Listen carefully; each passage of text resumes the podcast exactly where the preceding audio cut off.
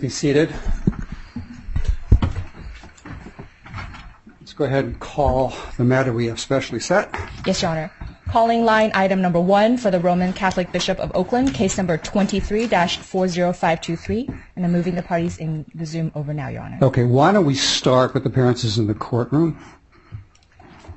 Good afternoon, Your Honor. My name is Anne Marie Uetz, U-E-T-Z. I'm with the law firm Foley and Lardner. I'm counsel for the debtor. Um, we have with me my client representative, Paul Bongiovanni, as well as our financial advisor, Chuck Moore, Charles Moore of Alvarez and Marsal. Um, I received my Pro Hac admission this morning. Thank you very much. Welcome to the Northern District. Thank you very much. I'll allow my partner to introduce himself. Okay, Thank you. sure. Good afternoon, Your Honor. Uh, Matt Lee of the law firm of Foley and Lardner. Uh, also want to thank you for the prompt entry of my Pro Hac Vice Yeah, you uh, bet. order. Um, and I'm uh, a partner in the Madison office of Foley and Lardner. and a Okay. for the debtor. Okay.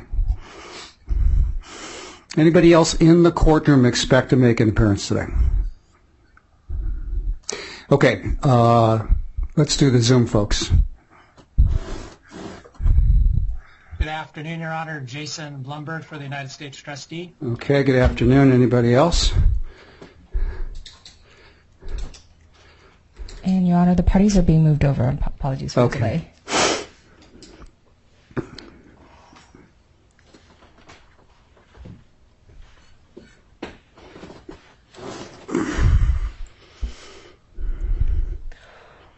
For the parties with the hand raised, if you can please in- accept my invite to be moved over as panelists.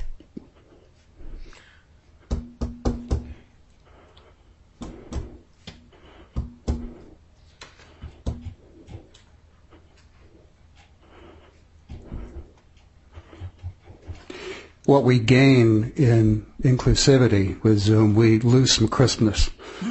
so it takes a little while sometimes for people to move over and announce themselves.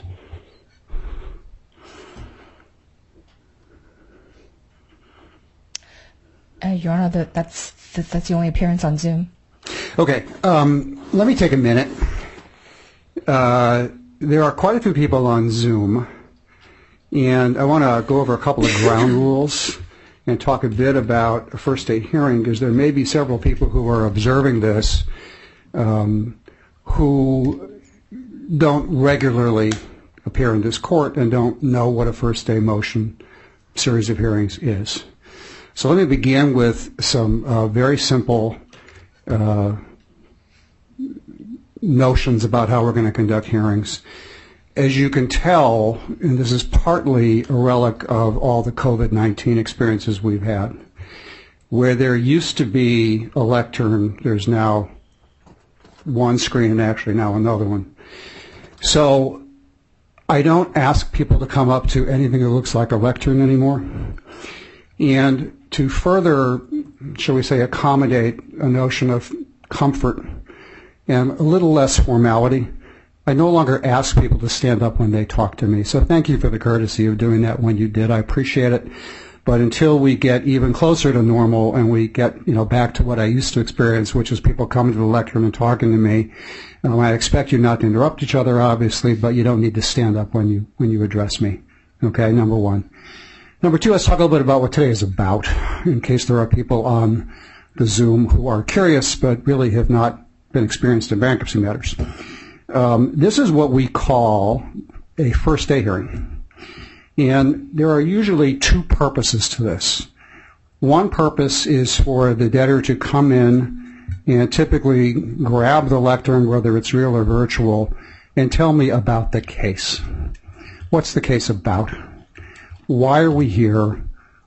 What's the debtor's business? What led to this? If they have a sense of what the big issues are in the case, what the big problems are, and how we should start thinking about it, this is the debtor's chance to tell me that. And there'll be an opportunity for that today. But more functionally, this is the time when the debtor comes in on extremely short notice and asks the court for emergency relief with respect to some matters that the debtor will tell me um, need to be addressed at the outset of the case on an, on an immediate basis. As the day progresses, you'll see that that's a matter of relative importance. There are some things that clearly need to happen on a first day. There are some things that arguably don't.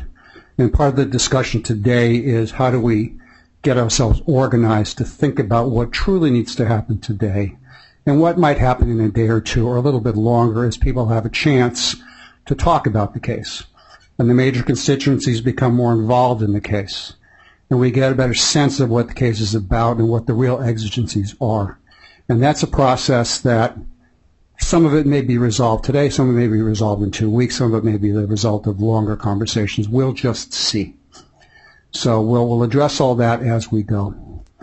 So with that, I have a couple of practical questions at the outset. Number one, um, can anybody tell me where we are with the formation of a committee. Mr. Blumberg, do you know that? Your Honor, Jason Blumberg for the United States Trustee. Uh, the solicitation notices went out yesterday. Our website has a copy of those solicitations. We're hoping for responses by May 17th, and our hope is to appoint a committee as soon as possible after that. It may take a few days because we'll have to talk to the members or the interested parties, but our hope is to do it as quickly as possible. All right, so I take it that um, with that there was nothing informal, Ray, a committee prior to the commencement of the case, and the debtor may know that better than anybody. You were not dealing in, with an informal committee. All right. Um, I, will note that my immediate read of the paper suggests that the top 20 are all folks who would have tort claims. Um, so I don't know who the commercial vendor creditors are beyond that. We'll find that out. Um, may I ask the U.S. trustee, if you're not able to tell me, it's okay, but as you solicit folks, do you expect this as a mix of some tort claimants and some commercial creditors, or do you know yet? Your Honor, Jason Blumberg for the United States Trustee. As the court pointed out, the top 20 list appears to be all tort claimants. Right.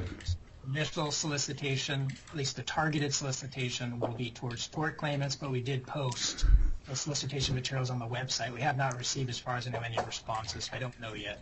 Okay. All right. So we are at least a week away from a committee, or maybe a little bit longer. I, Your Honor, I think it's a little longer because the deadline is May 17th. We'll want to talk to the people that are interested, mm-hmm. and the United States trustee will need to make a decision. But Okay. our hope would be as shortly after that as possible. All right.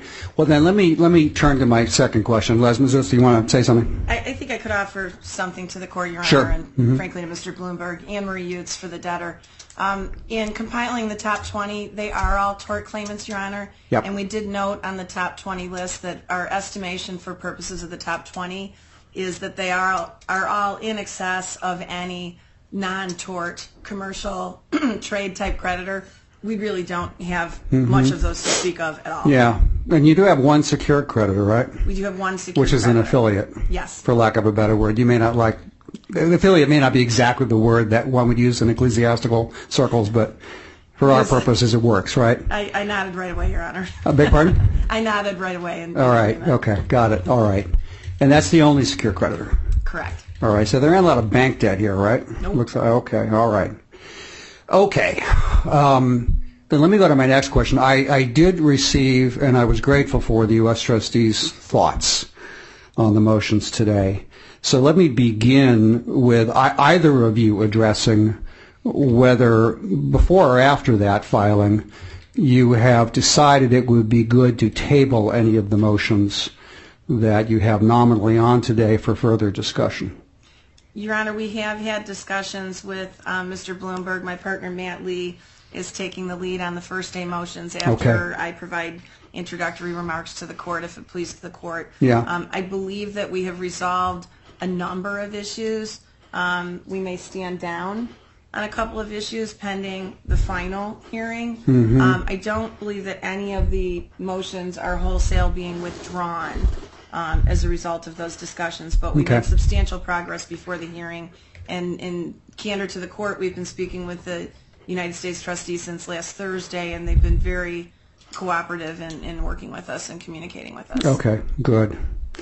All right. Um, well, let me ask. Let me let me turn the question slightly and ask Mr. Blumberg whether I, I read your objection, but I don't take it as the last word. You may have other thoughts. So, is there are there any of the motions on for today that you would suggest to me in whole should be deferred for some period of time?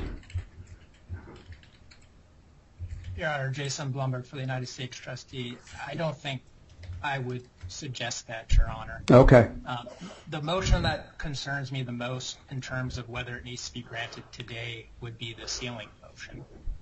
Uh, that's something I think a committee could weigh in on, but that, that's my preliminary thought, Your Honor. Okay. Um, is there anything else beyond what you put in the objection that you want to suggest um, particularly should wait for a committee?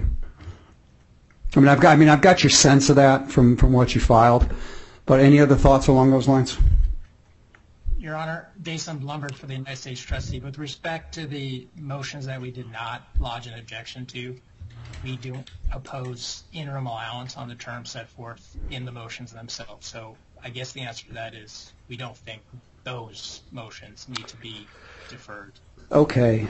Well, let me let me um,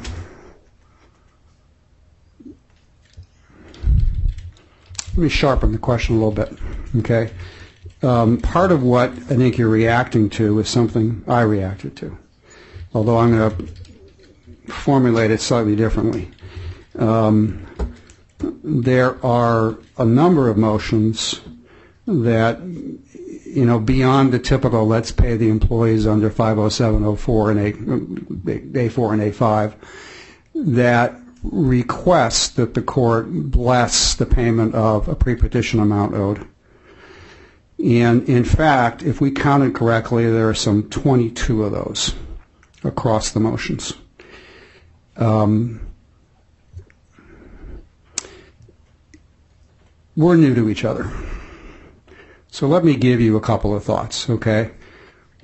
One thing I say regularly in court and out of court is I can't tell you what I will do because every motion is different. I can tell you, and I should tell you, how I do think. Those are two very different questions. And I certainly, I want to be the worst poker player in the world for the most part. I want you folks always to know what's on my mind, what my thought process is, what's bothering me, what's my order of, of approach as I think about a series of questions. And um, this is not a ruling, it's an observation. It's unusual, to say the least, to have 22 separate requests to pay pre-petition amounts. Now, that's not saying I am or am not going to do anything, but it, it struck me. And I'll come back to that in a minute when we get closer to the debtor's description of what's what the case is about. But I want you to know that. Um, it may be that you thoroughly expect that this is largely a matter for discussion between yourselves and, and the committee on many of these. And so there's no real expectation that I'm going to grant most of these today if that's your belief, that makes more sense to me than a belief that I was going to grant all these today. Okay? So let me leave it at that for now until I come back thematically more toward the end of the hearing. Um, but that was, uh, shall we say, striking. Okay, gang? Okay. Noted. All right. Um, some of these, I suspect, I I would rather deal with a couple of these that I think are probably a little bit more uh, de rigueur and, and just get those done. And then talk about whether we should next move on to your presentation about the case so you can give me the background you think I need to, to begin to approach some of the others. If you'd prefer that, I'll leave it to you, Ms. Uetz. You can, or whoever's going to be talking today. I think what Your Honor outlined is, is perfectly fine. Then I, I mean, I would start with the claims agent. Is that okay? Anybody here on behalf of the claims agent? No? Okay. All right. I did not see that the U.S. trustee had any concerns about the claims agent uh, application motion. If you did, Tell me or tell me now.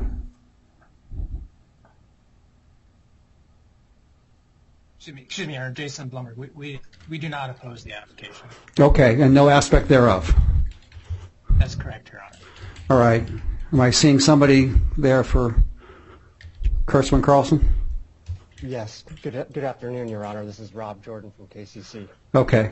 All right. I read your declaration. Thank you. I, I take it you take as seriously as I do the need to be uh, thoroughly open and careful and comprehensive in all your disclosures and the need to um, apprise the court immediately if there are any issues that would cause any concern on a, on a conflict or, or similar basis, right?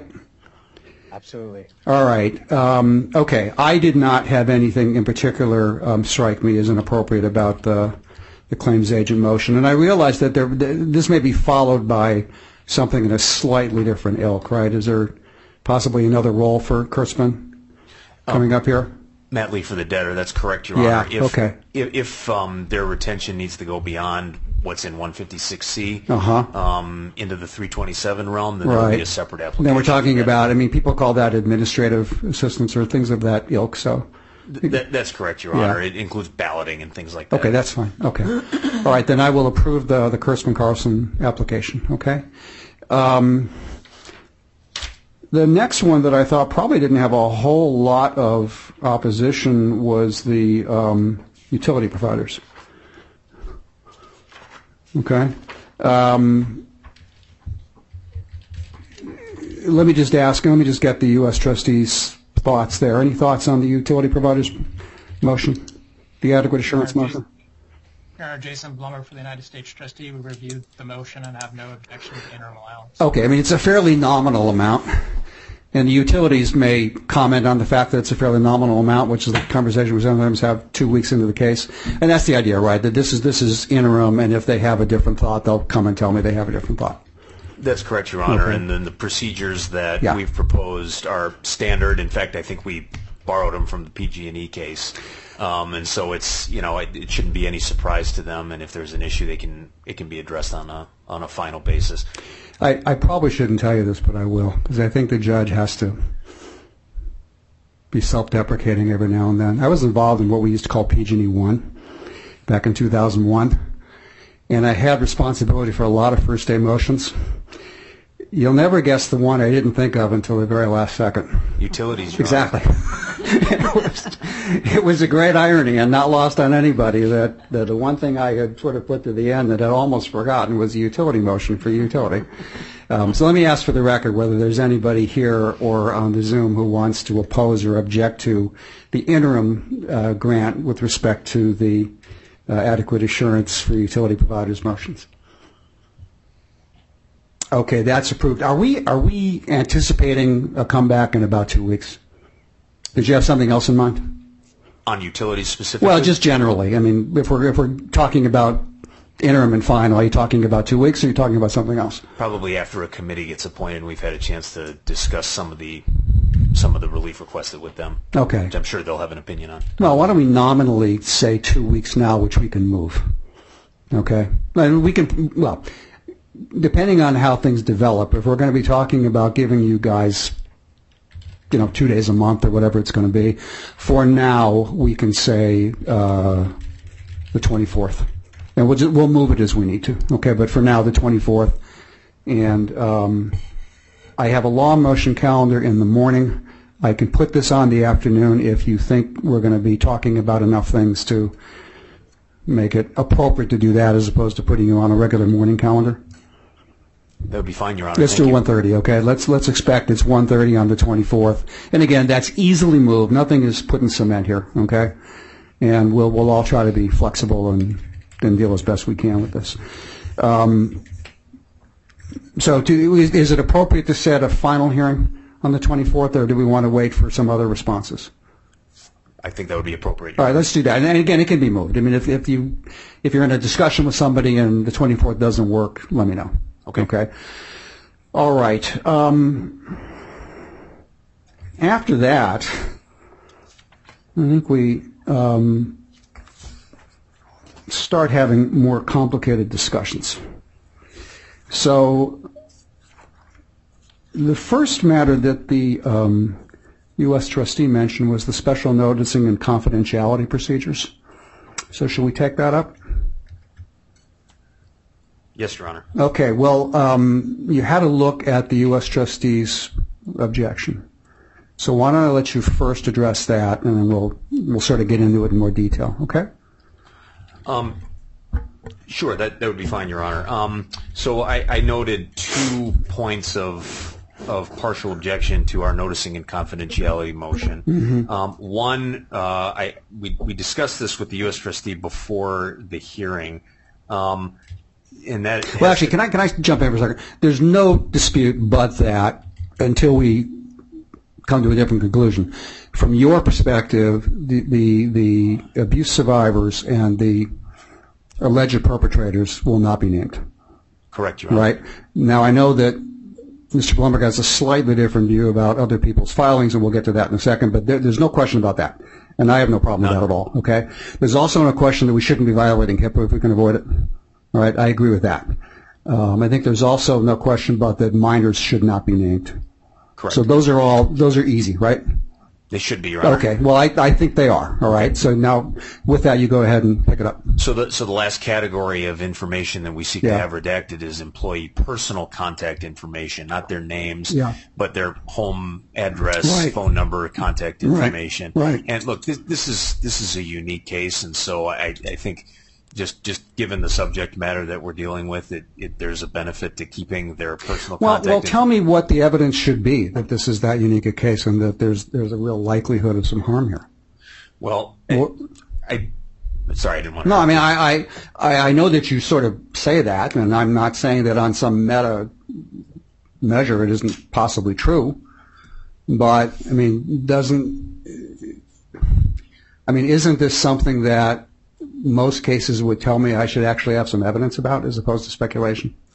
Well, I, I think that's probably true in Okay. in all matters of court, Your Honor. I will say that this matter has No, there's some things we can all agree on. I think that, and, uh, you know, the, the ethic here, as you know, is that we are supposed to be transparent for any number of reasons.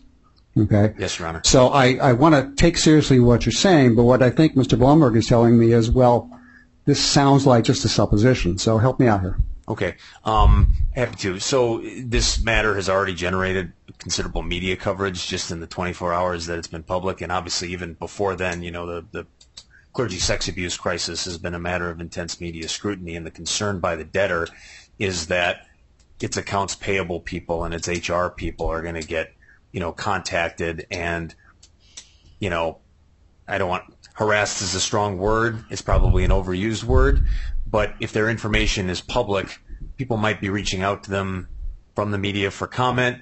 People might, people who are angry with the church. Well, wait, wait, wait, be- wait, wait. Would that, the fact that someone's reaching out to them for comment would be enough for me to enter that order? It's not something that these people are typically used to. If it was me or That, was, that's an internal management issue. That's not a confidentiality issue, is it? Those are two different things. Probably not, Your Honor. Okay. I, I think the compromise that we were going to suggest was that instead of listing their home addresses, we list their business address, so that if anybody Okay. wants to contact them, they get contact them. Okay, okay. Let me, okay, thank you. All right, Mr. Blumberg, what do you think about that?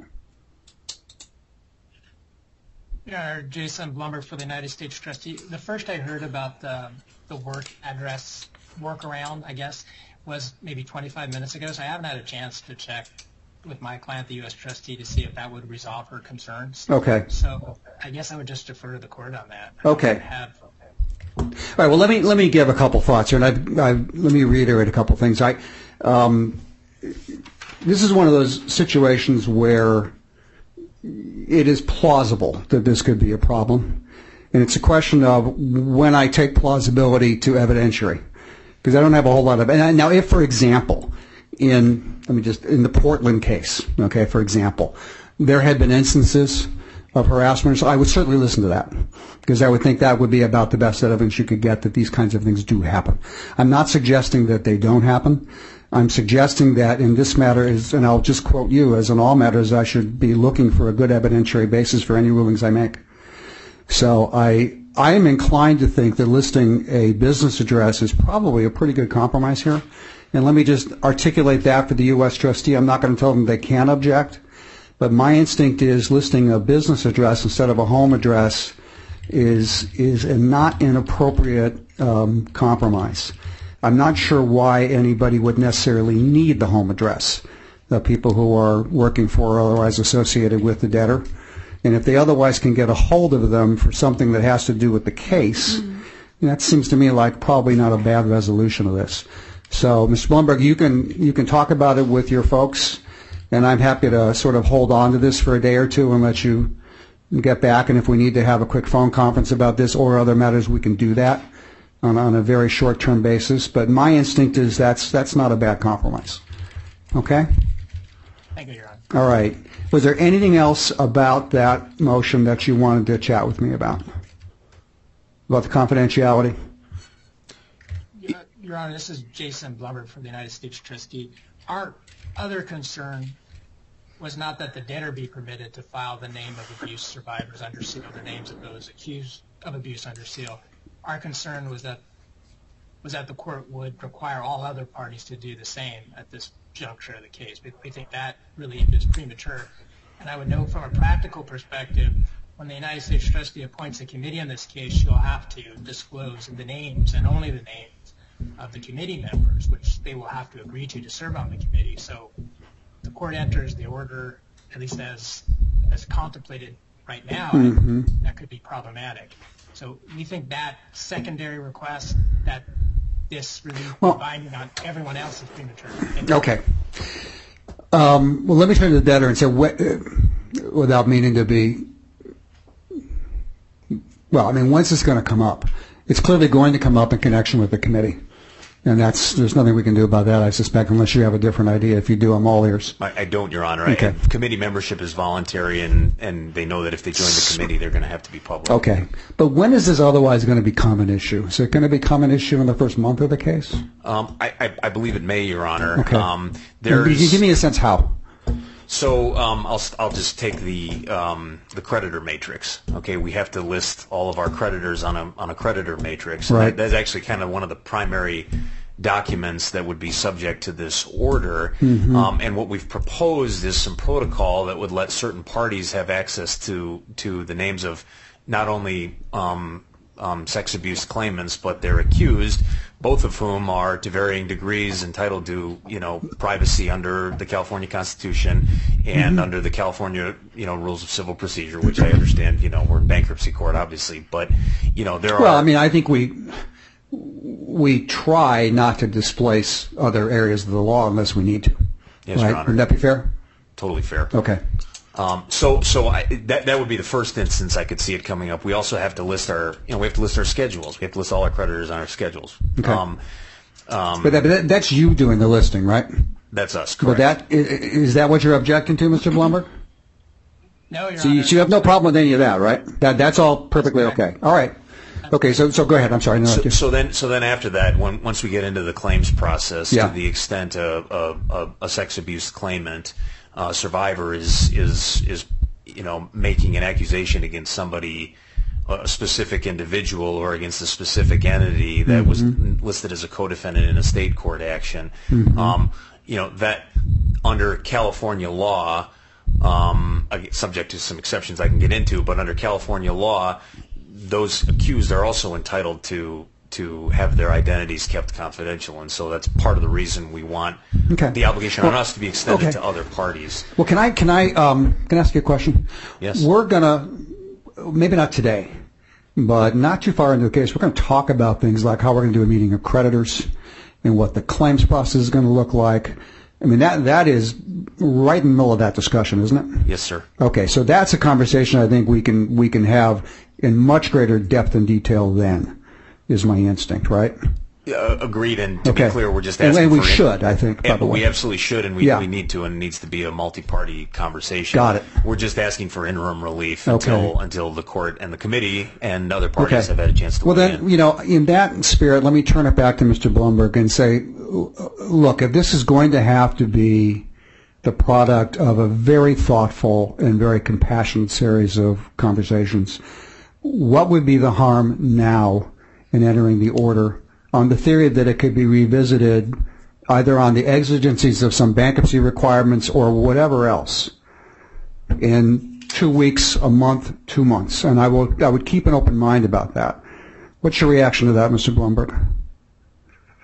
And I mean, would be without, you know, you'd be reserving your rights to argue in a month this isn't working, or we should be doing something else, or goodness mm-hmm. knows what. What, what's your reaction to that? Your Honor, Jason Blumberg for the United States Trustee. United States Trustee. I, don't know if there would be any harm, but on the other hand, we don't know if there's any document someone is seeking to file that would implicate this concern. Um, Our concern is that this is a first day hearing brought on approximately 24 hours notice. Yeah. I've had notice of this hearing, but I don't, I'm not sure a lot of other people have had the same amount of notice that I've had. Uh, bankruptcy is supposed to be a transparent process. Uh, this is a sensitive case, and I think before this kind of sweeping kind of relief is granted, I think it would behoove um, the court to have the input from a committee at the very least. Well, would it be- Had full notice. No, okay, would it be better to enter the order provisionally today and let the committee tell me why it's a terrible idea or going too far or should be honed in some other way?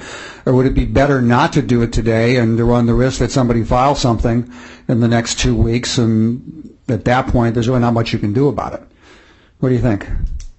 I- Jason Blower, I understand it's hard to unring the bell once it's been rung. Yeah. I think there are remedies in the code to seal documents um, that have been filed. Okay, so are you telling me that it, it would be, rather than have the sweeping order, shall we say, it would be better to allow parties to move to file something under seal if they're going to name somebody? Is that your thinking? Absolutely, Your Honor. If- If, if a party wishes to seek the court's authorization to file a document under seal, Okay, that's a process that we would not oppose. all right. Mr. Lee, give me your reaction. What, what if they don't wish to I file know, it under I, I'm seal? thinking the same thing. Okay.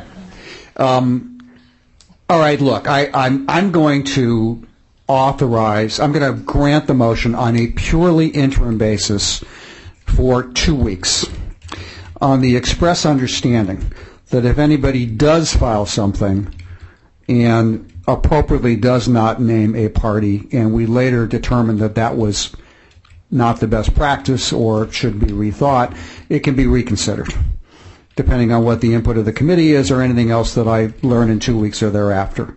Okay, I just think for now it's probably the better course to go ahead and safeguard that for everybody's goodwill and, and, and you know, for the, for the sake of some immediate consistency in the case. But I'm telling you right now, if either the committee or somebody else tells me in two weeks, no, we should be doing it differently, I'm going to consider that. And if that includes, you know, revealing identities and someone tells me that that's a good idea, so be it. Okay, but for now, we'll start with that protocol, all right? Thank you, Your Honor. Can I just clarify? um, Sure. When you say for two weeks, do you mean through the final hearing is currently scheduled? Well, I mean, for two weeks, if we, and we can change that, okay? I'm, I'm assuming that we'll be having a conversation with a committee in about two weeks. Okay. All right. Now, if- now, if it turns out that the committee is not ready, then, then of course we'll take that into account. All right. Thank you. All right. Thank you. Understood. Understood. All right. Any other concerns about the confidentiality? By the way, do you have any issues with the special noticing aspects of this? Your Honor, Jason Blumberg for the United States Trustee. We do not have issues with that. It seems to be consistent with the special noticing provisions in the Santa Rosa Diocese case. Okay. We think the special noticing provisions comply with the All right. bankruptcy code. All right. Well, let me let me also grant that again on an interim basis in case the committee or someone like the committee tells me that there's another category we're not thinking of here. We'll we'll we can revisit that then. Okay. All right. Um, let me turn to the debtor and see if you would prefer to pause now and go ahead and give me your background, shape of the case, comments, or whether you'd whether you'd rather go through a few more of the motions. Up to you. Uh, I'm happy to give. Uetz some, some airtime here. Let's do that. So I think it would be helpful to the court to Yeah. set the table for Yeah, I'm thinking. I'm, we're getting into a slightly different area here, so yeah, I think it's a good idea. Okay. Thank you, Your Honor. Okay. Thanks, Your Honor. Anne Marie Uetz for the debtor, and I will say that we heard you um, with respect to your comments on the pre-petitions, 22 separate requests. We've already passed a note to our client and to our financial consultant Okay. to consider if any of those are a highest priority. And um, we may ask for. Well, I may help you with that. I- I'm sure that you will. Um, So we- we may ask to, to, to break just to speak with them for a minute Yeah. before that motion's brought. Well, I mean, and, and, and look, I, I hope you will not take it as a crushing defeat if I tell you, let's take these up in a week or so, Of after course. people have had a chance to look at them, right? I mean, this is a very iterative process, uh, as I know. I mean, you all know that. People on the Zoom may not know that. They may think we're setting things in stone here. We're not necessarily. This is, this is a very cooperative and iterative process. Okay, I'm sorry to interrupt you. Go ahead. And, and Your Honor, we're grateful for being heard on the short notice. Sure. It goes uh, Sure. to Your Honor and to the United States trustee. Sure, sure, sure. Um, Your Honor, I would like to spend just a few minutes giving you some background Mm-hmm. um, so that you can get to know the debtor in this case and Mm-hmm. others um, in the public who are at the hearing. Um, I want to just briefly introduce, as I did, Paul Bongiovanni. He's with us in court today. He's the Chief Financial Officer for the debtor. Um, We did file our voluntary petition for Chapter 11 relief yesterday. Um, Your Honor, the debtor um, has been under the leadership of Bishop Michael Barber for approximately the last 10 years, since 2013. Um, I want to make a statement so it's clear what our objective in this filing is. Um, we filed Chapter 11 because the debtor believes that the Chapter 11 filing is the best way to ensure a fair and equitable outcome for all survivors of clergy sex abuse and to provide just compensation to the innocent people who were harmed while also allowing the diocese to stabilize its finance and continue its sacred mission entrusted to it by Christ and the Church. And we look forward to working toward that objective with the stakeholders in this Chapter 11 case and with this court. Um, by way of background, just to describe the diocese to your honor, um, By the way, I've read everything. you have.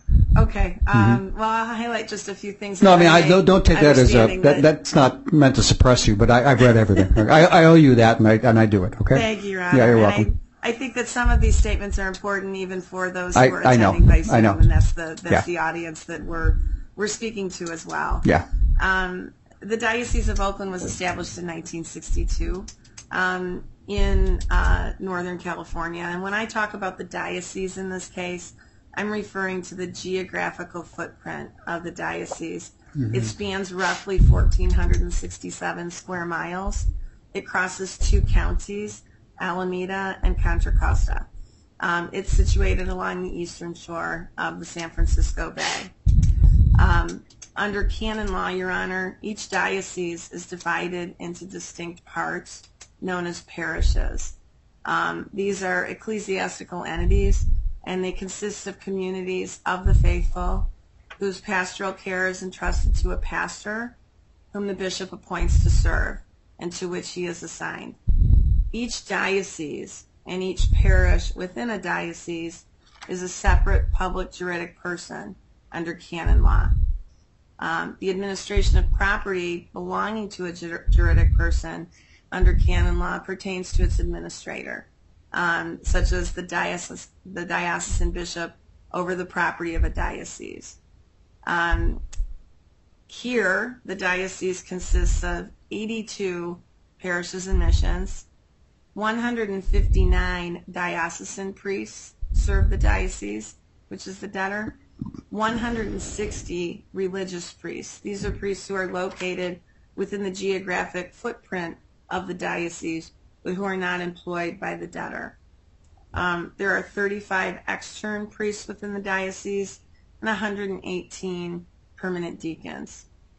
The debtor estimates that it serves approximately 550,000 resident Catholics within the diocese, and in addition assists approximately 260,000 people through its ministry and charitable services.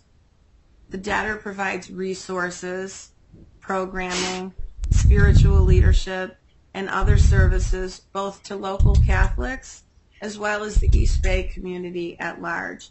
This includes substantial support for the poor and minority communities. To carry out its Catholic mission, the debtor works closely with its 82 parish churches which are within the diocese. The churches really play a central role in the lives of Catholics who live within the diocese. and they are responsible to administer key aspects of the Catholic faith, including the sacraments such as baptism, communion, confirmation, marriage, and bereavement, including funeral support, last rites, and grief support. Your Honor, in this particular case, none of the churches within the diocese are separately incorporated entities under California law. To the extent the bishop holds goods belonging to a parish, including, for example, real and personal property, he does so in trust for the benefit of the applicable church. Um, Your Honor, there are some non-debtor entities that we have identified in our first day motions, and you'll be hearing more about those. I'm going to mention just a couple of them up front. These are um, entities with which the debtor is affiliated, but these are separately incorporated under California law, and they are not debtors in this Chapter 11 case. For some of these non-debtor entities, the debtor provides certain administrative services.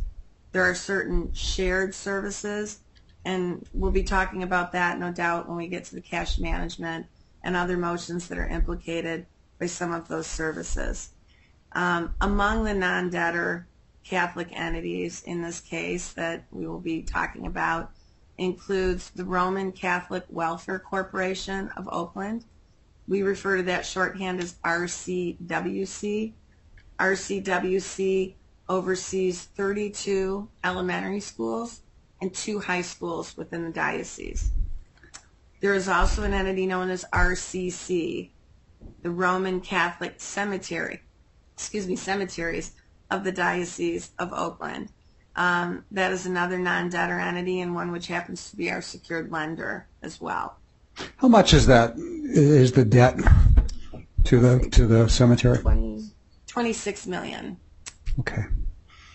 And is that, um, you say it's, it's a secured debt, so what's it secured by? It's secured by certain real estate, Your Honor. There's Okay. not a blanket lien on cash, for example. Okay. Um, it's secured by specific pieces of real estate. All right, and is it, is it evidenced by a note? It is, Your Honor.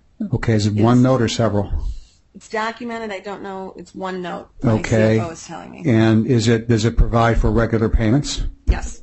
All right, so is that on a monthly basis? Believe so. Yes. Okay, and is there an interest rate? Yes. Okay, is there anybody else obligated on the note? I believe so. Nope. Okay, how much is that a month? Just out of curiosity. If I may ask my CFO to Please. respond, Your Honor. Yeah, Thank I'm, you. I'm sorry to interrupt. I'm just kind of curious. No, I you guys, appreciate yeah. questions. Thank you. About 160000 per month, Okay, Your Honor. and the, the diocese is current on that? yes. Okay. All right, thank you. Sorry for the interruption. You're welcome. No, thank you. Please, please do. Um, Your Honor, I want to talk a little bit about, just for a moment, about um, some of the safe environment um, protocol that the diocese has established. The Office of Safe Environment has worked to improve the content of its trainings, and when online platforms became available, our former Bishop Cummins approved their use. In 2016, Bishop Barber moved that training program to an online platform provided by the National Catholic Risk Retention Group, known as Virtus, an international leader in abuse awareness training. The debtor now has local safe environment coordinators in each of the churches. RCWC, who I mentioned earlier, has placed local safe environment coordinators in every Catholic school within the diocese. So how did we get here? Um, Your Honor, we have um, uh, included within our filings a reference to AB 218, and I won't spend too much time on it except to say that the window which was opened with the AB 218 legislation closed at the end of December 2022. The diocese operated for some time with some number of claims coming in, but really believing that it could resolve those claims individually.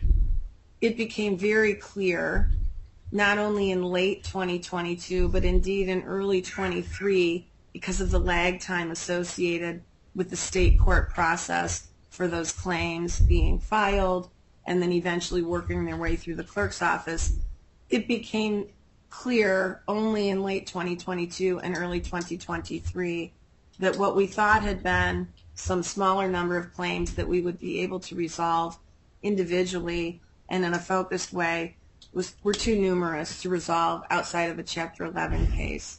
Um, we now have approximately 336 claims of which we are aware. Those are not all, go ahead. Does that indicate that there are 336 claimants, or there are claims that might house more than one claimant? Um, those are for the most part individual Okay. claimants, so 336 of which we are aware. Okay. But, but again, there's a little bit of a lag there, and it may be that it's a higher number.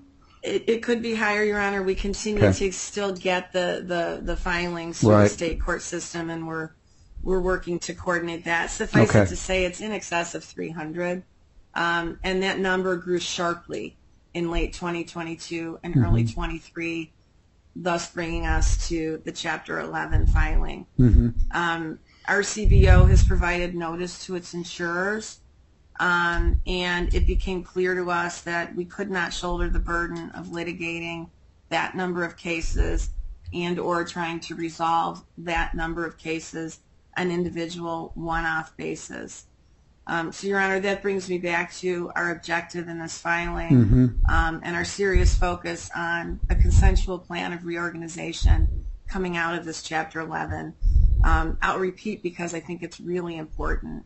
Um, the debtor intends to pursue a plan of reorganization that will ensure a fair and equitable outcome for victim survivors of sexual abuse.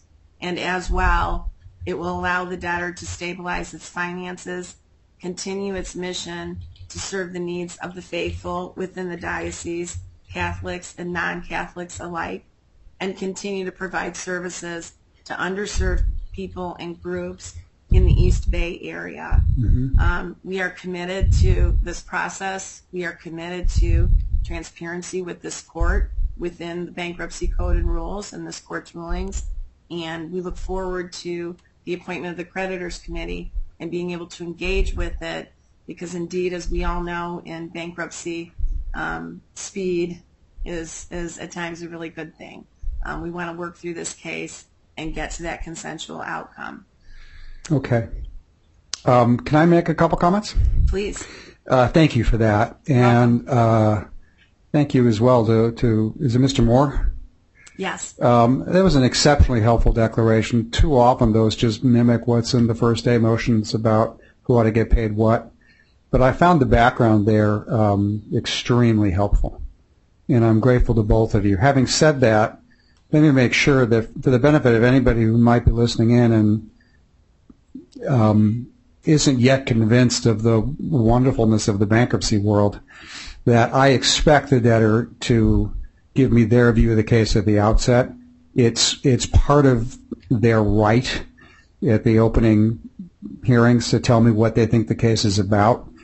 There are they're alluding to issues that may be disputed on some basis as to um, how to think about the organization of the entity and the and the affiliates. It may be that the other people look at that differently than the debtor does, and if that becomes a dispute, I promise you I will resolve it if I need to. And I promise as well that I will listen to everybody who has a different view of this, whether it's the organizational question or property of the estate or uh, the things that I'm sort of vaguely aware can come up in these cases. Um, I've never presided over a um, church case before. I look forward to it because I, I hope I can help you folks solve problems. But for those of you who are not here today and don't have a voice on the second day of the case, I want to assure you I'm going to listen to everybody. And I will keep an open mind and I will do my very best to hear everybody fairly and completely and acknowledge that there may be reasons why people who aren't named debtor may look at the world a little bit differently.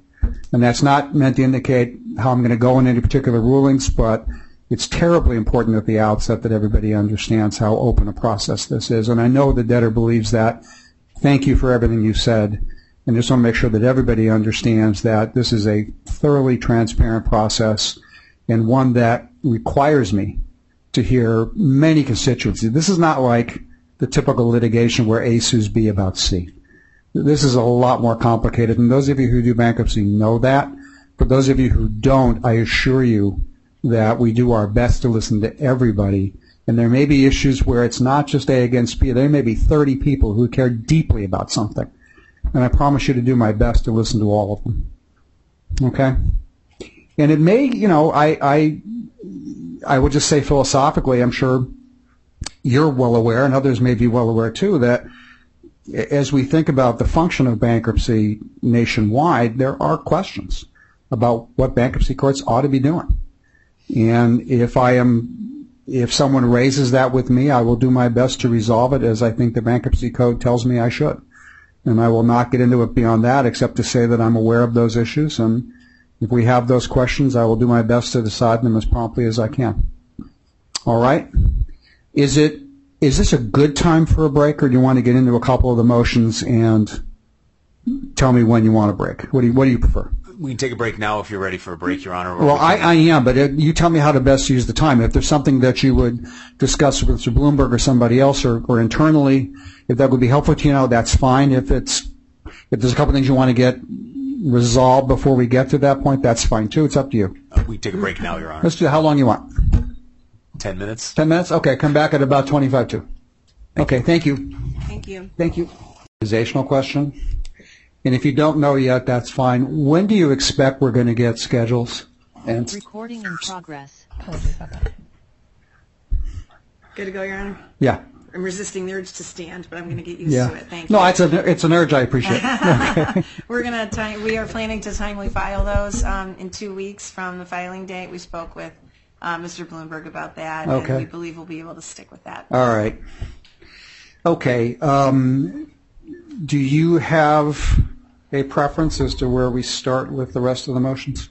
I think we should start with cash management, Your Okay. Honor, um, since it was the subject of a U.S. trustee objection, and I think might be the subject of a, a complete resolution. Um, Okay. But I, um, I'll, I'll, I'll address each of the points, and I'll invite Mr. Blumberg to, to say whether I was right or wrong. Um, so one of the objections that the United States trustee asserted to our cash management motion um, was our request for interim relief um, to be allowed to, on an interim basis, pay any pre-petition amounts owed on credit cards. Our credit card balance is zero at the moment.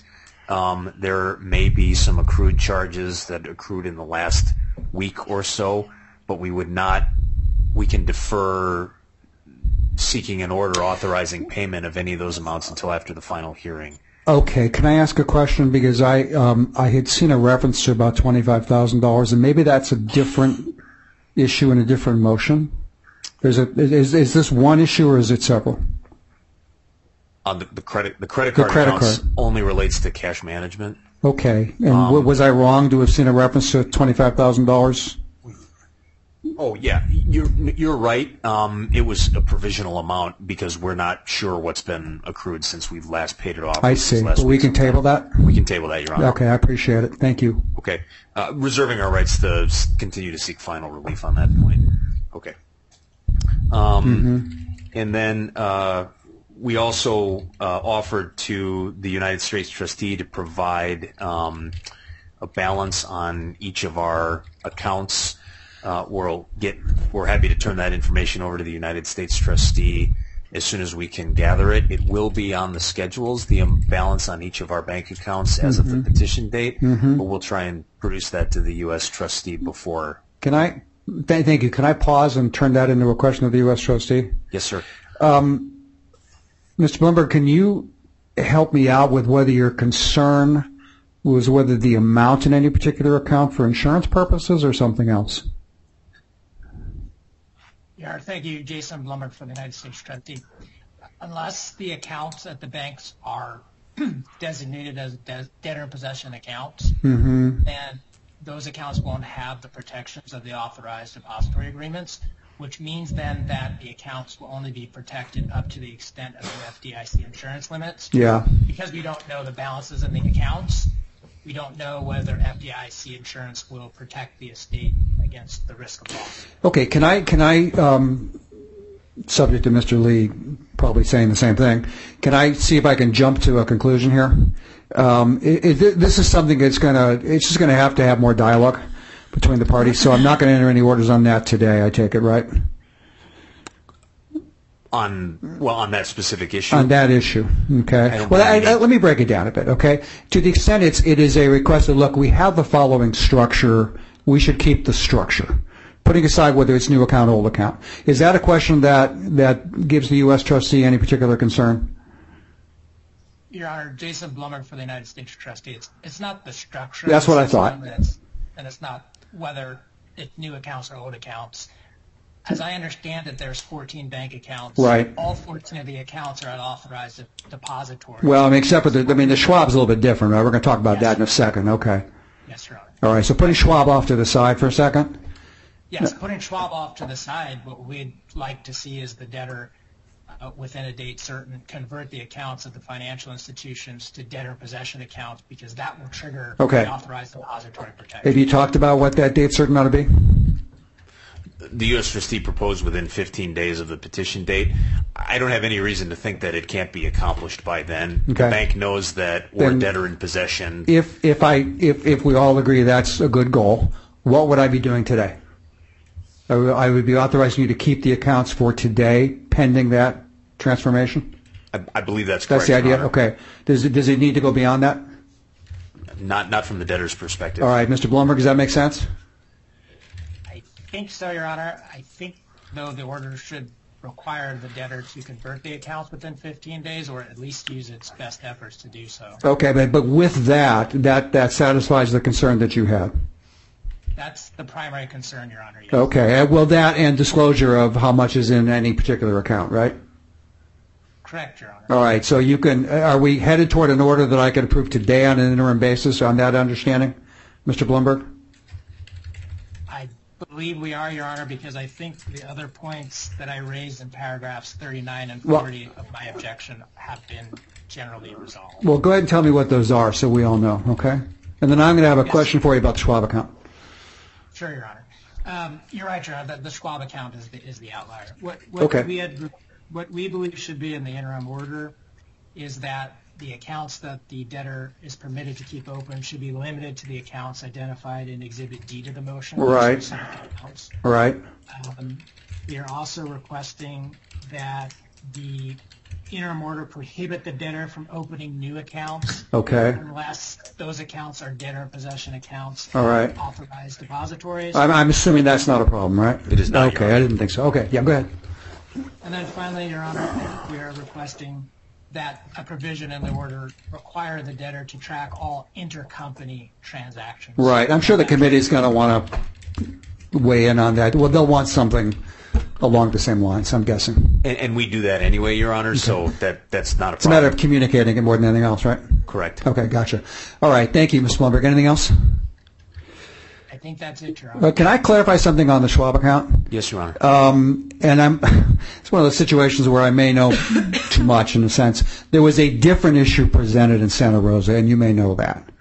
In the Santa Rosa case, what I think Judge Novack was asked to decide was whether, and Mr. Blumberg can talk about this too, was whether there was an issue with Santa Rosa um, keeping, for lack of a better word, securities as, as investment securities in a Schwab account, or whether that was problematic for any number of reasons you can all imagine.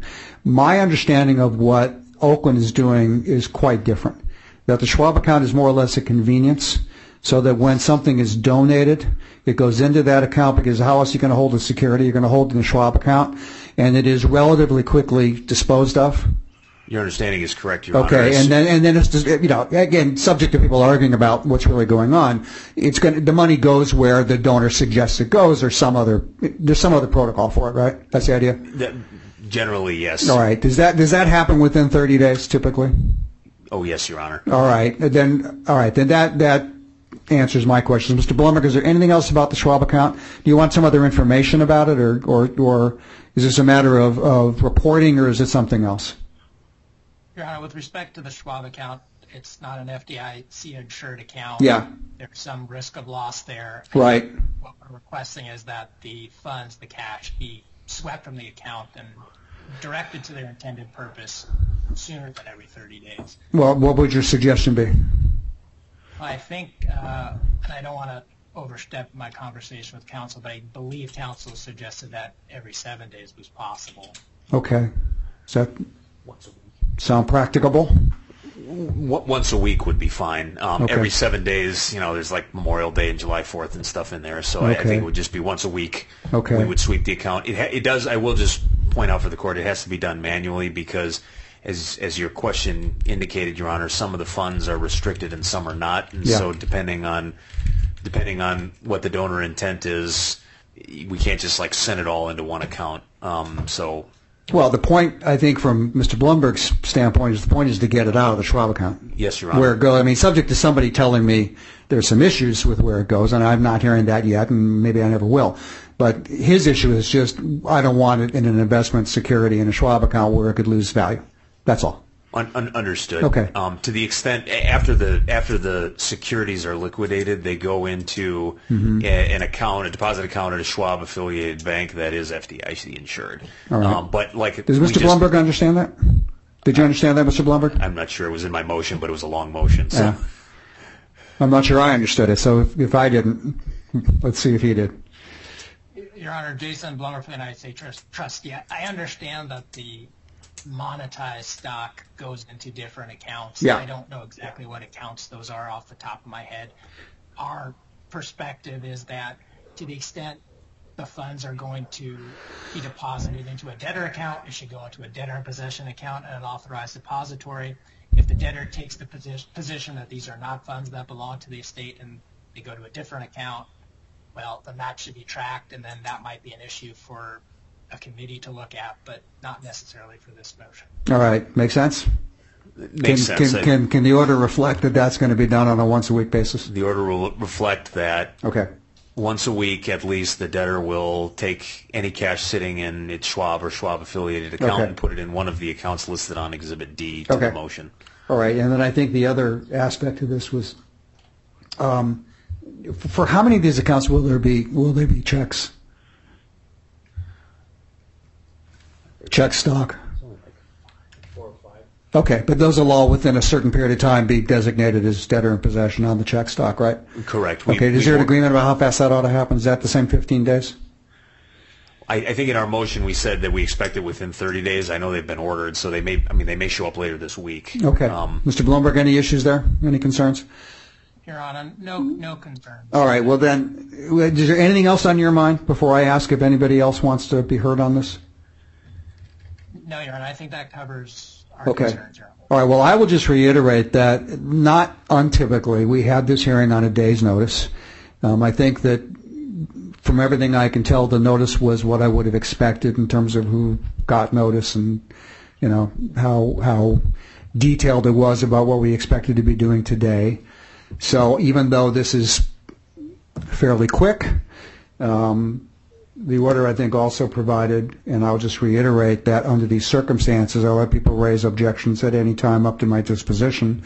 So we've heard from the U.S. trustee. I'll ask now for the record if anybody else in the courtroom or on the Zoom participation wishes to raise any concerns or objections or oppositions to the cash management motion as modified by today's discussion.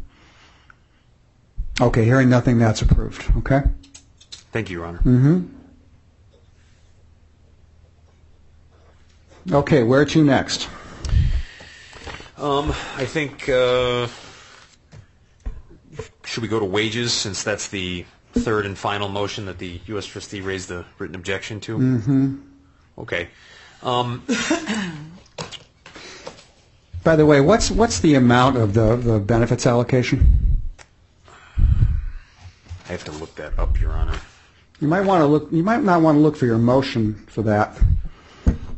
Oh, in the code, Your Honor. Yeah, You're talking about the priority cap under Yeah. 507A5. yeah. And I think you got it right on the A4. I'm not so sure you got it right on A5 unless I misread your motion.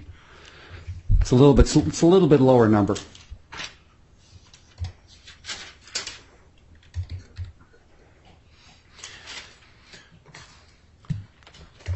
So I have a hard copy code, Your Honor. I don't have uh, the latest and greatest in front of me. I've got 12,850.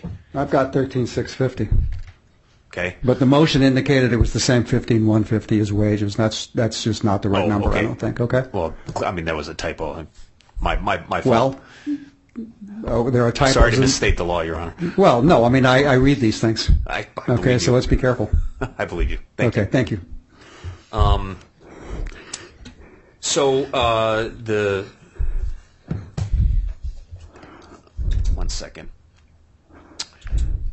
Um, heeding Your Honor's point about there being a lot of items for which payment of pre-petition amounts accrued but unpaid are being requested.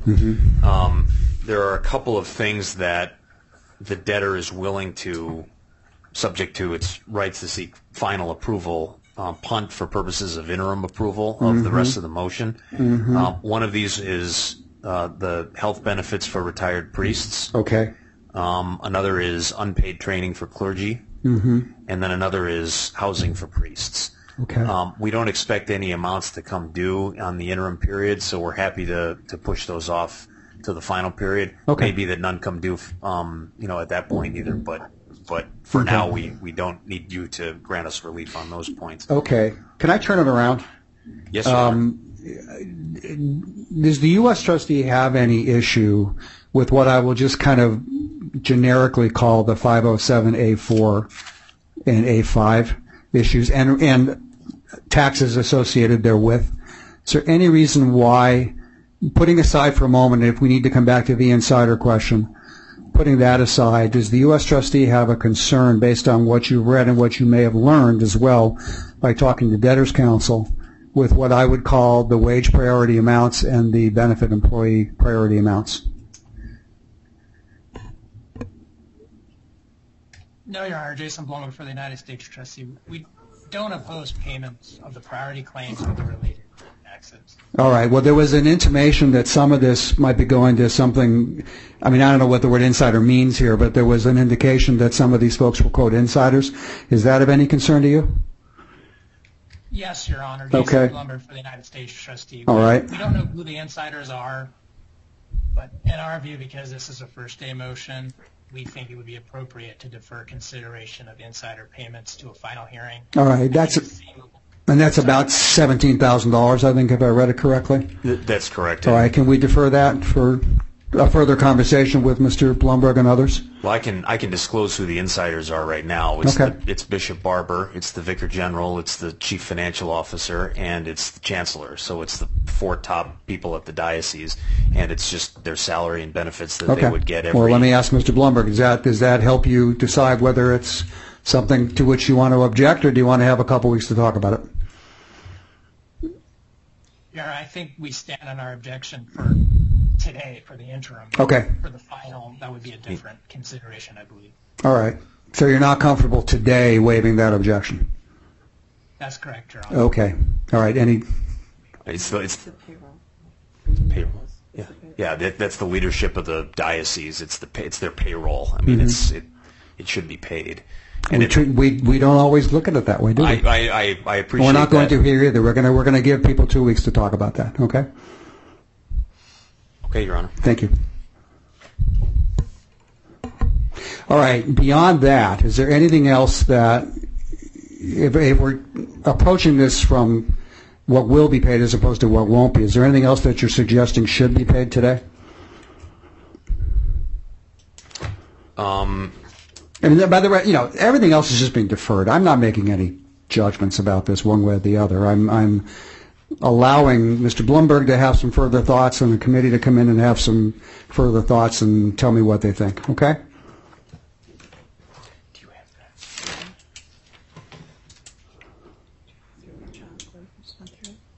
He's got it marked out. Right hand.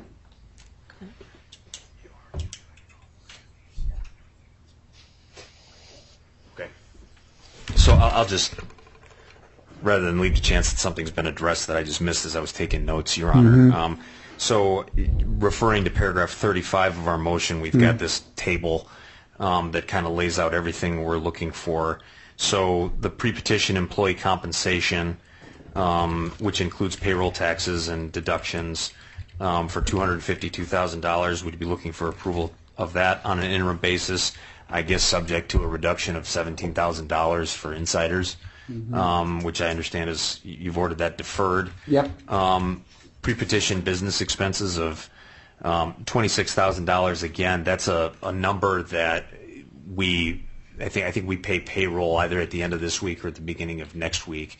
And based on our historical understanding of expenses that get reimbursed to employees for things like, you know, buying food and um, travel reimbursements, that kind of thing, um, we would, we, we think it's about $9,000 a month, but there's a bit of a lag time, so we would just ask for interim relief up to 26000 Okay, let me pause there and see if the U.S. trustee has any comments on that, okay?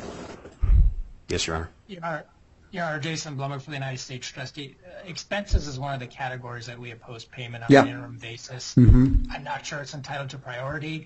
I'm not sure the debtor has done a sufficient job of quantifying just what those expenses are. As counsel just pointed out, the average appears to be 9000 but the debtor is seeking authority to pay 26000 So we do oppose payments on an interim basis for the expenses. Well, how about, I mean, not to get old, old-fashioned here, but how about doctrinally? I mean, uh, do you have a concern with simply, you know, should one be paying expenses that are not wages and are not other benefits? I mean, I'll just suggest to you, I heard, I read an awful lot about doctrine of necessity, which for those of us in the Ninth Circuit, that is weak tea.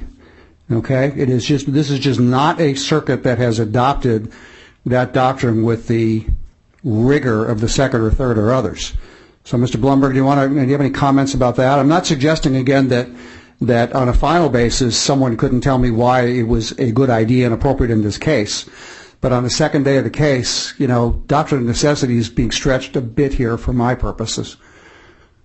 Your, Honor, Jason Blumberg for the United States Trustee. I, agree wholeheartedly. The B&W Enterprise case casts considerable doubt on the doctrine of necessity.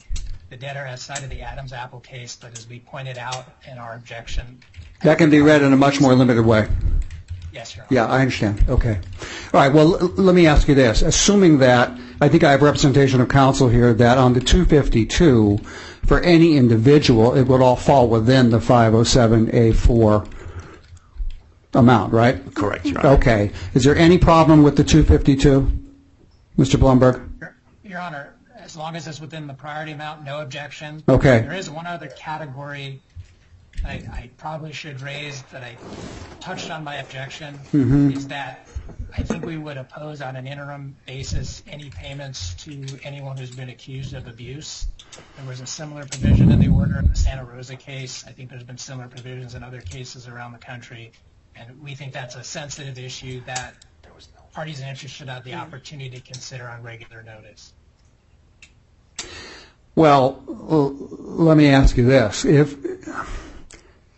I don't know how practically you're going to do that immediately, but I'll, I'll ask Mr. Lee that in a second.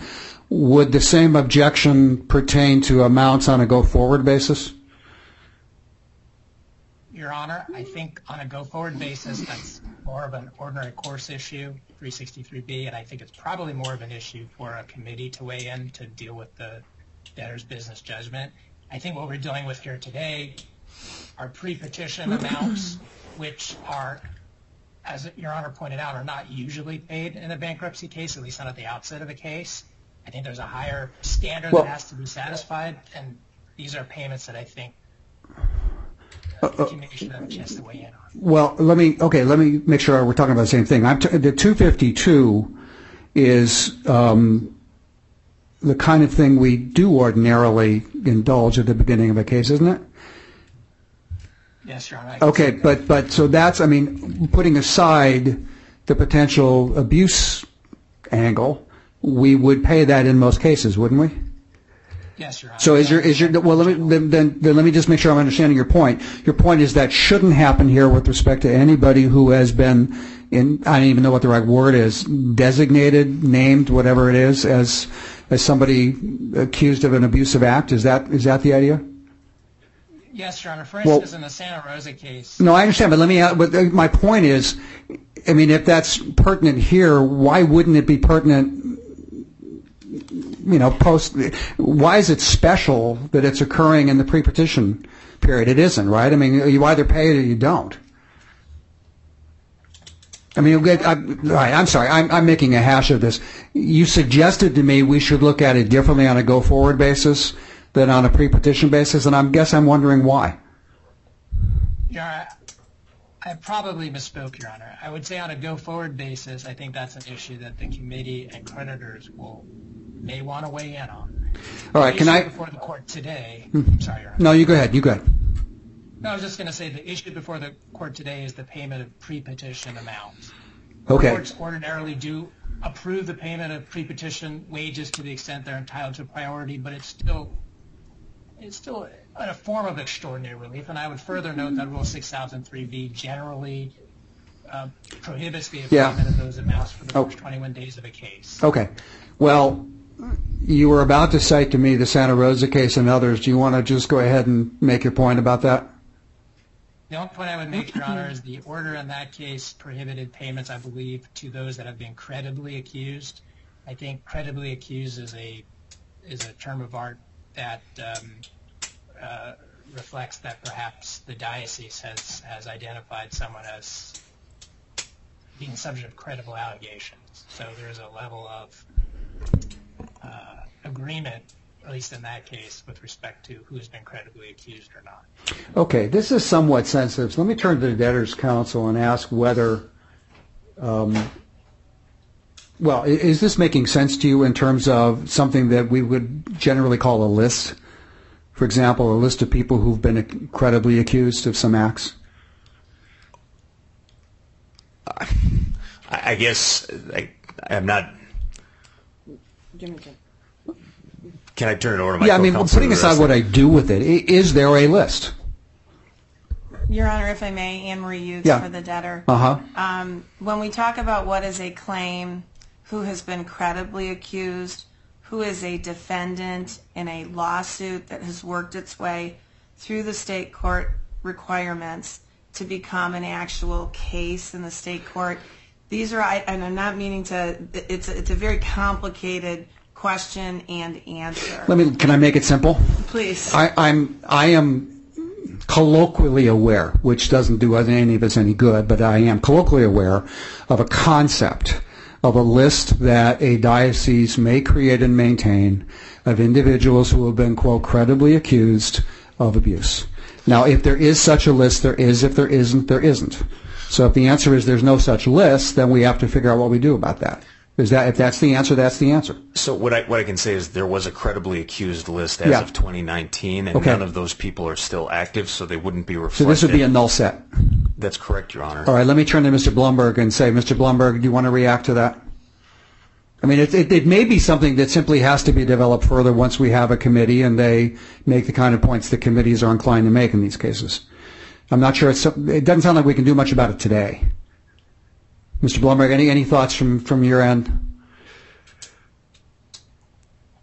Your Honor, all I would say that if there's no one who's going to be paid who's on the credibly accused list from 2019, then I'm not sure there's any harm in including a provision in the order that prohibits any payments to anyone on the credibly accused list. Okay. It doesn't sound like we're going to catch anybody with that tool. So, I, I, I, think that's right. I, I will say I, I don't agree with Mr. Blumberg's characterization of the Santa Rosa case. I think that argument was raised by the U.S. trustee in the Santa Rosa case, and Judge Novack said, "Look, I don't have, I don't have any way to determine whether anybody is credibly accused or otherwise accused today, so I'm not going to deny anybody their their wages or benefits on the basis that somebody accused them of something, whether it's credible or not. I just can't make that determination. Um, now, I, I don't, I haven't followed that case as closely, I'm sure, as Mr. Blumberg. Uh, I've been preparing this case, Well, but that's my understanding of what Judge Novack said, Well- is that he rejected that from the proposed order. all right, it doesn't sound like it practically may matter here. If, and I'm going to I'm going to trust learned counsel that what they're telling me is to the extent there was such a list, it did not speak after 2019. There has been no update of any such list, so there is currently nothing that would speak in the interim from 2019 to today that would be any such credibly accused list. Is that fair? It's fair, Your Honor. All right, and the further representation is whoever was on that 2019 list is no longer associated with the diocese. Is that fair? It's fair, Your Honor. So it's fair to assume then that there is no way that the, the, the, the set of people who could be affected by this is zero for today's purposes. We think so, Your Honor. All right, then then I will I will um, I'm going to deem the objection moot. I'm not going to deny. it. I'm going to deem it moot for today's purposes. Okay. If we if if on further discussion or discovery or whatever the committee takes a different view, I'm just letting everybody know that this is without prejudice to whatever a committee may argue to me in the future ought to be an appropriate way to go forward. Okay. Okay. All right, so I'm not going to reserve anything from the 252 on account of a credibly accused designation. All right? Okay. Um, the business expenses, I'm inclined to say that should wait for a committee. Okay, so that, that can await final approval. All right?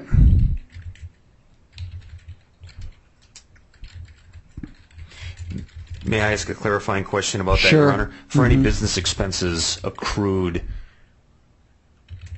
after the petition date, that would be an ordinary course payment to an employee submitting that expense. Are those authorized on an interim ba- on No. an interim basis? No, we'll take it up when we have a committee. We can have a fuller discussion of it. Okay? Thank you, By Ron. accrued, I think you mean in- incurred before, but somehow the bill comes in after? Or somebody who's out buying groceries right now for a homeless shelter? um, No, if it's post-petition, that's a different kettle of fish for me. Okay, if that's what you're trying to ask, then um, let me just let me just ask Mr. Blumberg. Do you have a concern if look? We're talking twenty-six thousand dollars here on a theoretically pre-petition basis, which which would cover any number of weeks possibly. If I'm being told this is a nine thousand dollar a month item and someone is incurring a charge post-petition, Mr. Blumberg, I don't have a problem with that. Do you? Your Honor, The only issue I have here is the pre-petition issue. That's it. Okay? Make sense? All right, I'm sorry, Mr. Blumberg, I spoke over you. I'm sorry, Your Honor. Uh, no, Your Honor, I, I don't have, or I don't take issue with the post-petition Yeah. charges. I think the debtor probably makes a good argument that they're subject to ordinary course. I, I thoroughly agree. Okay? So it's only the pre-petition aspect of this, and we can talk about that again in two weeks or whenever we have the opportunity to talk about it. And again, I'm not ruling out. I'm just suggesting that this takes a little bit more thought when we're talking about many categories of pre-petition expenses. All right? Does that clarify things? Mr. Lee?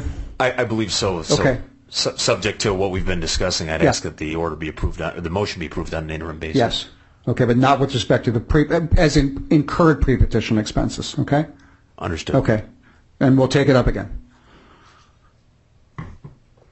Okay, so what else is left that you'd want me to approve from, from this category? Any, uh, well, let me just I- ask, I any, any problem with the payroll costs, Mr. Blumberg? Your Honor, we're not objecting to the. I'm not either. That's fine, okay?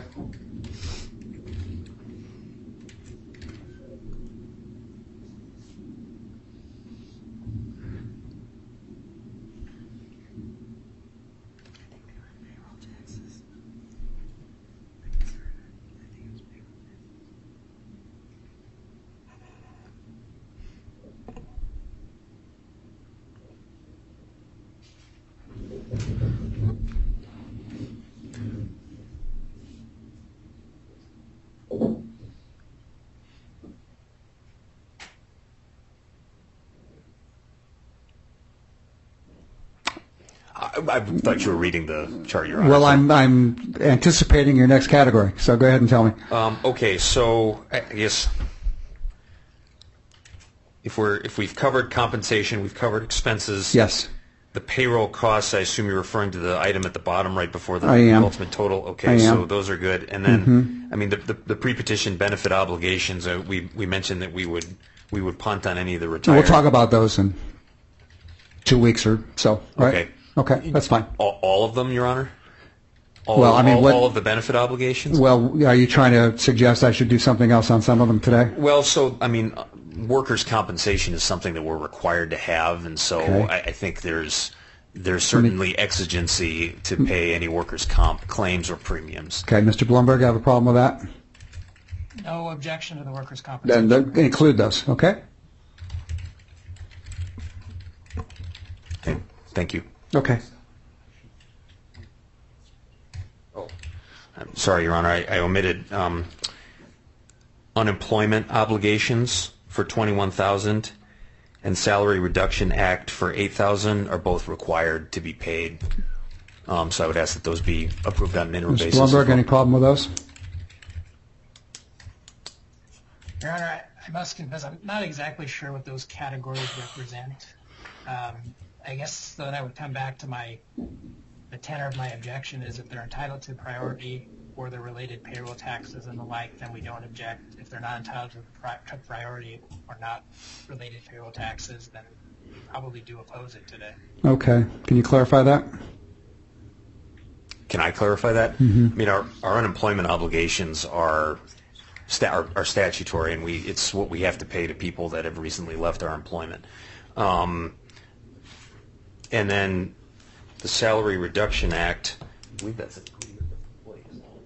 Yeah, I mean, we, we have we have agreements with employees where they can they get benefits for deferring their compensation, and so we just want to make sure we honor we honor that that side of that agreement. Can that wait two weeks?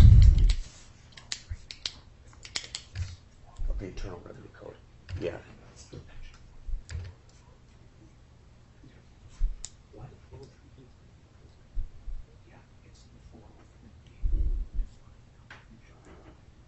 Okay. I'm, sorry. It's here, just getting some clarifying points. It's the, under section 403B of the Internal Revenue Code, um, those are required payments. We'll do it in two weeks. Okay? Thank you. I want people to understand what this is. And this is not a knock on you. It's just that this is an awful lot for people to absorb in a day. So we'll take it up in two weeks. Okay? Okay? Thank you.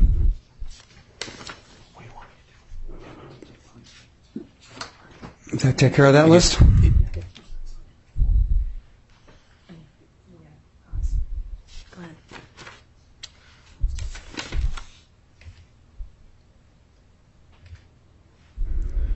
believe that covers everything that we're requesting on an interim basis, Your Honor. Okay. I think we're done with that. Let's turn the page. What, what's next?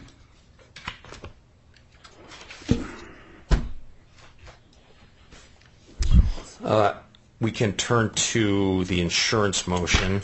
And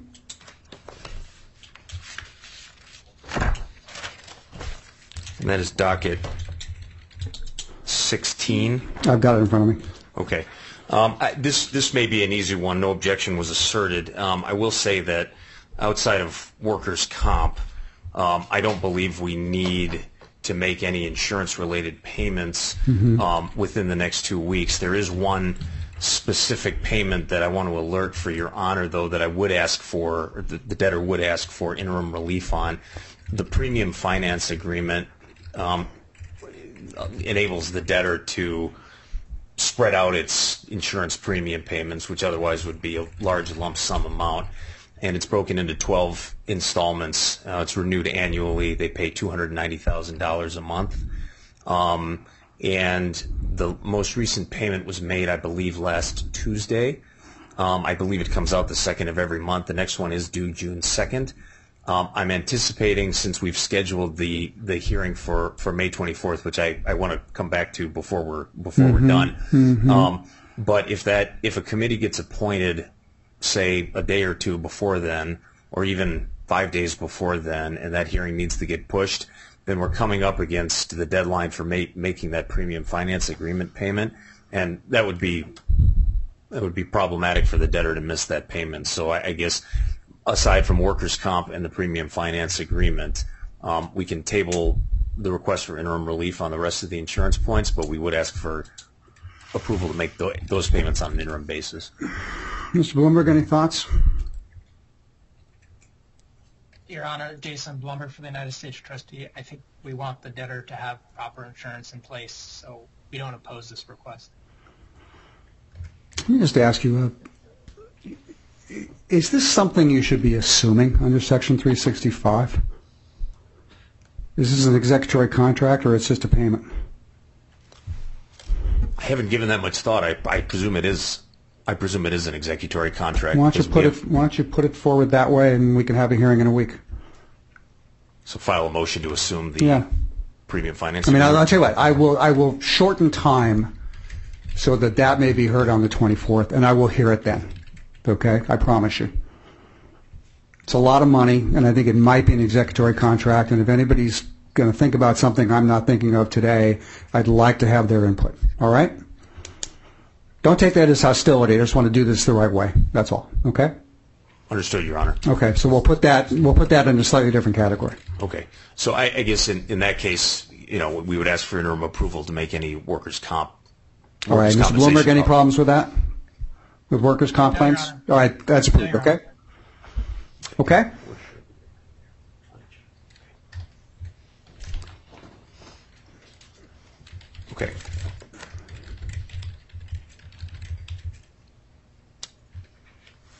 I believe that leaves the abuse survivors assistance mm-hmm. motion. Mm-hmm. Um,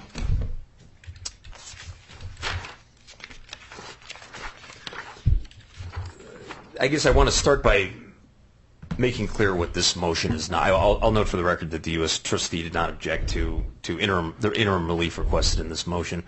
I, I want to start by just saying what this motion is not. Mm-hmm. It's not requesting to make any payments on any claims. It's not requesting leave to make any payments on account of settlement agreements.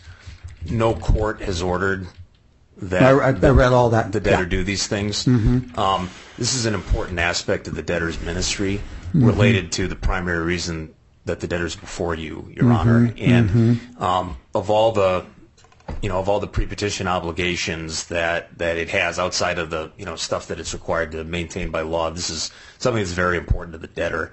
Um, and the specifically being able to provide, continue to provide counseling for survivors of clergy abuse, um, and to be able to continue to maintain the safe environment that it has strived to create in its schools, in its churches, um, in the non-debtor Catholic entities is something that's very important to the debtor.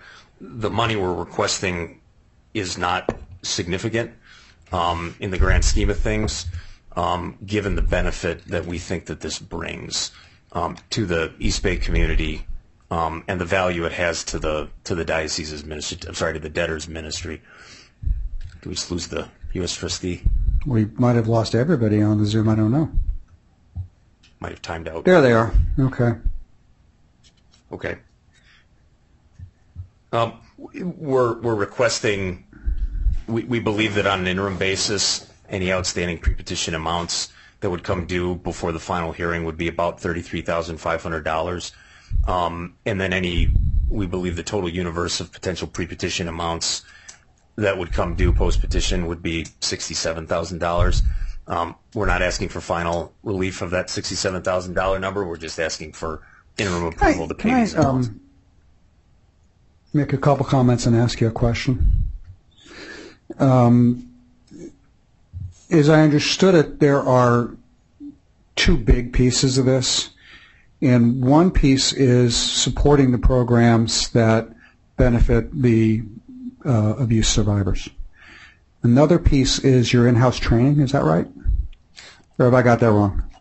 Well, yeah, the other piece is we call it safe environment. Right, but that but that's directed inward to educate folks who work at the diocese. Is that right, or is it something else? It's it that it's that in part. There's Okay. also a there's a live scan fingerprinting of anybody who wants to come in and volunteer in the church, so that you know, in full criminal background checks. That you know that those that gets expensive. So, and it's you know we want to be able to encourage people to continue to do that. Um, and as a result, we want to make sure you know we keep our our license agreement with Virtus, for example. Um, you know any and, and just any amounts that that we've been that we're going to get invoiced in the next week or so mm-hmm. for stuff that happened in April or before the petition. Mm-hmm. Mr. Blumberg, you got a thought about this? I got a question or two. Your Honor, Jason Blumberg for the United States Trustee. Oh gosh, you froze. Mr. Blumberg? Was kind of a, pre-petition claims that don't appear to be entitled to priority. Okay, Mr. Blumberg, you, you froze there. Can you go ahead and start your presentation again? Sorry. Sure, sure. I've been having some technical difficulties. I apologize. Yeah. I I was just going to say it is um, somewhat of a unique motion. Yeah. Our, our program, we thought about it long and hard Mm-hmm. um, because the claims are not entitled to priority as far as we can tell. Yeah. On the other hand, the program seemed to be extremely important, particularly considering why we're here today. Mm-hmm. And so we decided not to object to the interim approval of the motion, Your Honor. Okay. Let me give you a thought or two from my perspective. Um, if we were to sort of look at this through the what do we normally pay on a pre-petition basis, you could analogize part of this to the employees, right? Fairly easily. If you're paying, for example, if you're compensating a counselor who's who's talked to a victim, they may not be an employee, but you'd think of it kind of the same way, wouldn't you? I'm guessing. I Okay. mean, I don't think we have the same relationship with the counselors as But we do but but it's employees. not it's not. I mean, I- I'll contrast that with maybe renting a hall. Correct. Okay. Um, to what extent can can you particularize these amounts? What I would what I'm very comfortable with, I think, is paying anybody who's performed a service. Okay, that I think I'm going to just think of that the same way I think of it. I know they're not employees. I'm going to think of it that way. But if you've done something else that is, you know, kind of more fungible, shall we say? I'm not sure it's necessarily the same the same order of of priority. So I don't know if you can break that out in any way. Sorry, I got three people talking to me. No, I. I, I, I sympathize. If, do do you need a minute? So okay, so you're. eh, Can you just repeat your question? Yeah, I mean. I what I'm very sympathetic to, and you know, we're just going to get there somehow, is if somebody's offered a service and has provided a benefit to an abuse survivor, that's the easiest one for me. Okay, that yes, that's a yes. Okay. Okay. Um, if you've internally incurred, uh, I think I'm understanding that you may have internally incurred some expenses just because you uh, you go through a process of fingerprinting folks and doing other background things. Is that is that fair? That's that's fair. Okay, that that to me, uh, you know, I'm inclined to try to find a way to say yes to that. But if there's anything that's more generic than that, you know, I, if you could wait two weeks, I think I'd be more comfortable. Okay. Uh, Does that make sense? It, it, it, it makes sense. Let Yeah. me give you a little more. It may not be practical, so tell me if it isn't. Well, I, I don't want to. I don't want to say it's impractical, Judge, but um, I've been, I've been called worse. likewise. Um, Yeah, I bet. So, I mean, the renting the space for like the meetings that we're talking about Yeah. are the spaces are neutral locations. Yeah. Where No, I'm- survivors I'm sure go that's important. People can go and, and Sure. they, they can feel safe. Yeah. And you know they're they're carefully selected, and I Yeah. don't know how readily available they are. Yeah. Okay. And so the the the debtor is concerned that if it doesn't you know if it if it doesn't maintain that continuity that it's going to disrupt the very counseling that occurs there um, and that would that would be unfortunate but you're right it's it's it's it's a thing that you pay you know it, it's a thing that's being offered by a landlord Yeah. it's different than it, it, it, it's different than counselors but it, it's very important to the program that's all I would say about that. All right, you know what? I'm going to just bite my tongue and say yes. Okay. I mean, I, I do think there's a distinction there, but this is something that is very important to the church. It's even more important to the people who's whom you're benefiting by it. It's not that much money. Um, don't take this as a generic. I'm going to approve things just because you asked me to. But this one you're going to learned get. that lesson Judge Okay. I'm, I'm, this one I'm going to say yes to, and we'll take it up. We can take it up again in two weeks, and if Mr. Blumberg or others say, look, there's part of this that just shouldn't be done because it's a different kind of expense, it's without prejudice to anybody making any arguments they want in two weeks about the remainder. All right, but for today, you got it. All right? thank you your honor You're welcome. Okay. Anything else for today? um, may I consult with Yeah. co-counsel for Sure. one second Mr. Blumberg, do not lose heart. I'm hearing you, okay? Thank you, Your Honor. You bet.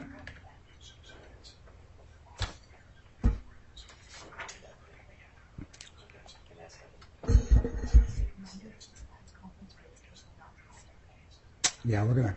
Well, and apparently we're gonna talk about the 24th. Dude, it doesn't sound like that's gonna work. So let's see. Okay. Thanks. Okay.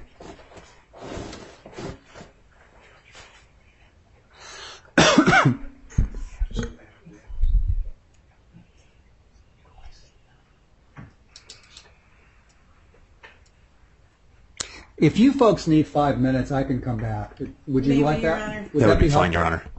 Would that be helpful? Yes, please. All right, I'll see you. Well, tell you what. Do you need 10? Five. take- We'll take ten. Okay, very good. I'll see you in 10. I Thanks. always take that. Okay. Recording in progress.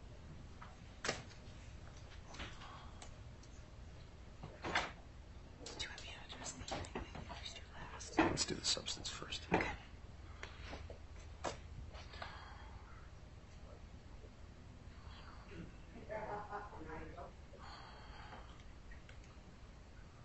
was wages, right? Yeah. Open.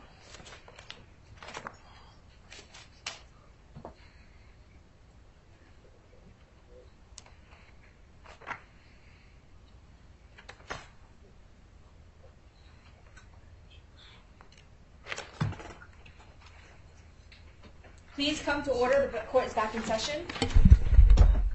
Okay, everybody have a seat. And um, before I forget, I think somebody wants to remind me that we may need to clarify the 24th as the next hearing date. Okay. All right, now that I know I won't forget it, um, what's on your minds? Okay. Um, if, if it please the court, may it please the court, I'd like to just revisit one aspect of your ruling, if you'll just indulge me on one, one brief point. Um, and I, I want to apologize to the court for not being better versed on this. It's been a busy few days. Um, the, the, the payments owed to the employees under Section 403B of the Internal Revenue Code, it's the equivalent of a 401k payment that a for-profit entity would make. Well, we're a not-for-profit entity, so we have to make those payments under 403b. Their employee withholdings, I, I'm not. May, we may have to withhold it on when payroll goes out on Monday. Um, it's the employee's money. Um, so I, I guess I would ask Your Honor to revisit that aspect of your. I'm not ruling. going to, thank you. Okay. Okay. Thank you, Your Honor. No, but I will hear from everybody. When everybody's had the chance to think about this in two weeks, I will promise you I will listen to everybody again and maybe thoroughly agree with you. Thank you, Your Honor. Okay?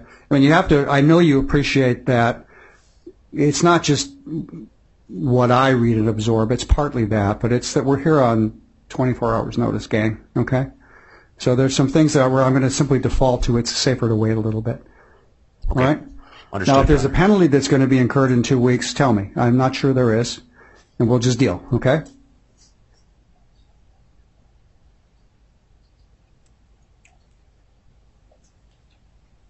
it, it- it's it's just the employee's money that's we're withholding, which wouldn't get paid into their 401k equivalent. That's, Well, it may that's, well that's in all two I weeks. of. Okay.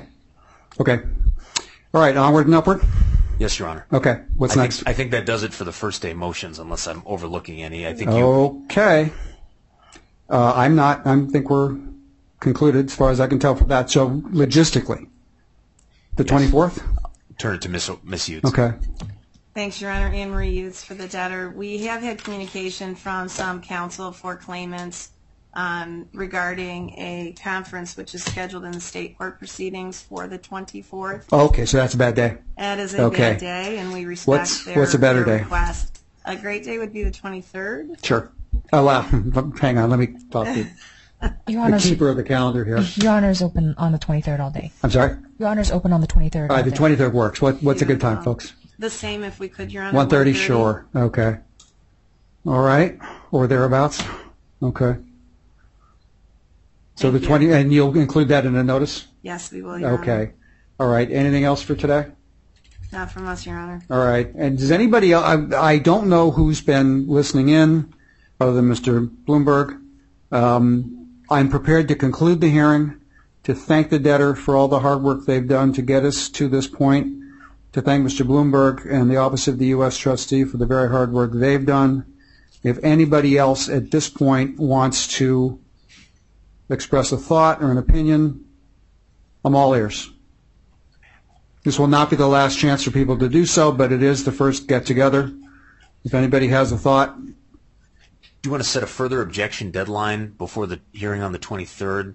well, I'll, I'll, I'll do it this way. I'll say if anybody's going to write, do anything in writing, it should be noon the day before, okay? Okay. Other than that, I, I will hear people orally, as, as I just do. Course, okay? Your Honor. Okay. So you can put that in the notice, all right? Thank you, Your Honor. Okay. All right, I'm not hearing anything from anybody who might be assembled via Zoom. So, anybody else in the courtroom have any comments, thoughts, observations, critiques? No? Okay. All right, thank you very much. Okay, Your Honor. see you on the 23rd. By, by the way, um, if, if there is a development and there is some reason to come back before then, you know where I work. Thank you, Your Okay, Honor. and I, I, I am one of those judges who um, very enthusiastically grabs the provisions of 105. I have status conferences at almost the drop of a hat. So if something comes up that's a problem, I'm going to tell you right now, don't, this isn't an order, but it's an indication that I will hear you guys on at least no more than 48 hours notice on a status conference basis if something comes up that you just didn't anticipate and we can, you think we can talk about meaningfully. All right? Noted. Understood? Thank you, Your Honor. Okay, and we can take up on the 24th too, whether you want to reserve particular dates and afternoons for, I was at 23rd, thank you, okay. Um, we can take up other logistics issues there, all right? And, and Understood. just give that any thought that you think would be helpful and we'll talk about it. Thank you. All right? Okay, thank you very much. Thank you. Okay.